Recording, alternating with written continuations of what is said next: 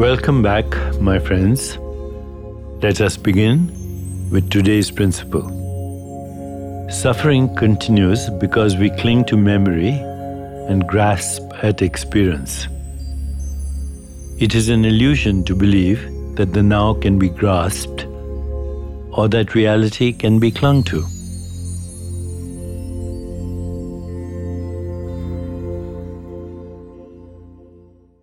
Truth feels cold when there's nothing you can do about it.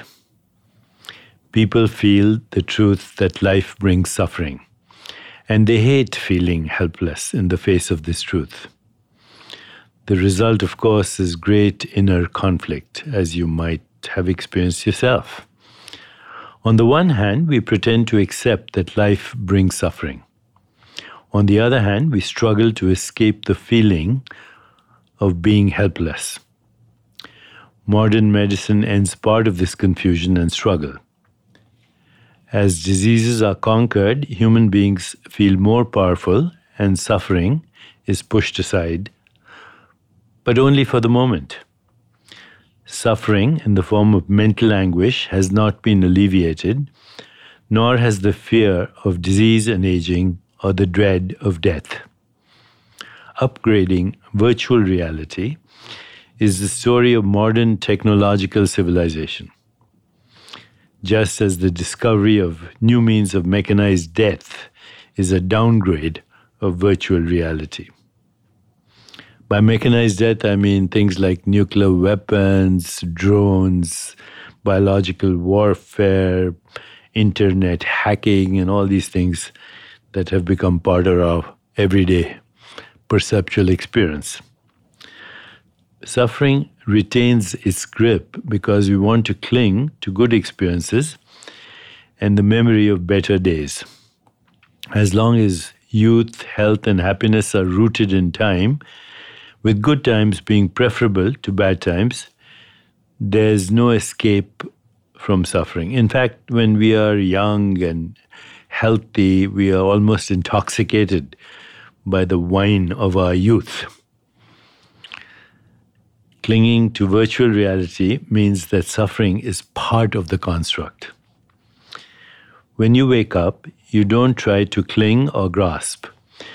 You don't store up good memories and push down bad ones. There is only being here now. In the now, there's nothing to hold and grasp, nothing to cling to.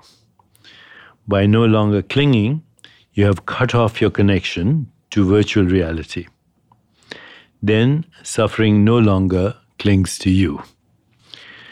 When somebody tells you to let go and stop holding on, does that advice really help?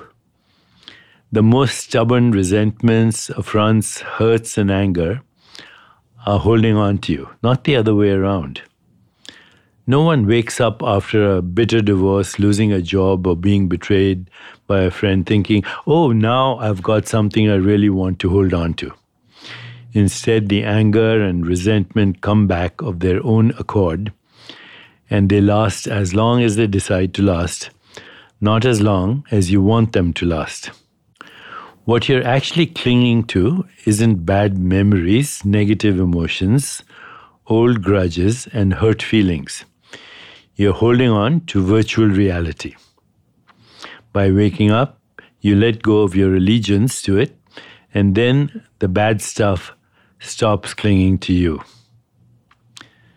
Think about something that makes you really angry or resentful. Try it now. Now that you have it in your mind, see if you can let go. You won't be able to let go, not when it is still clinging to you. In reality, you are where you are. This place is filled with bad things that once happened, hurts and resentments that are in various stages, clinging tightly, starting to let go, or almost faded to nothing.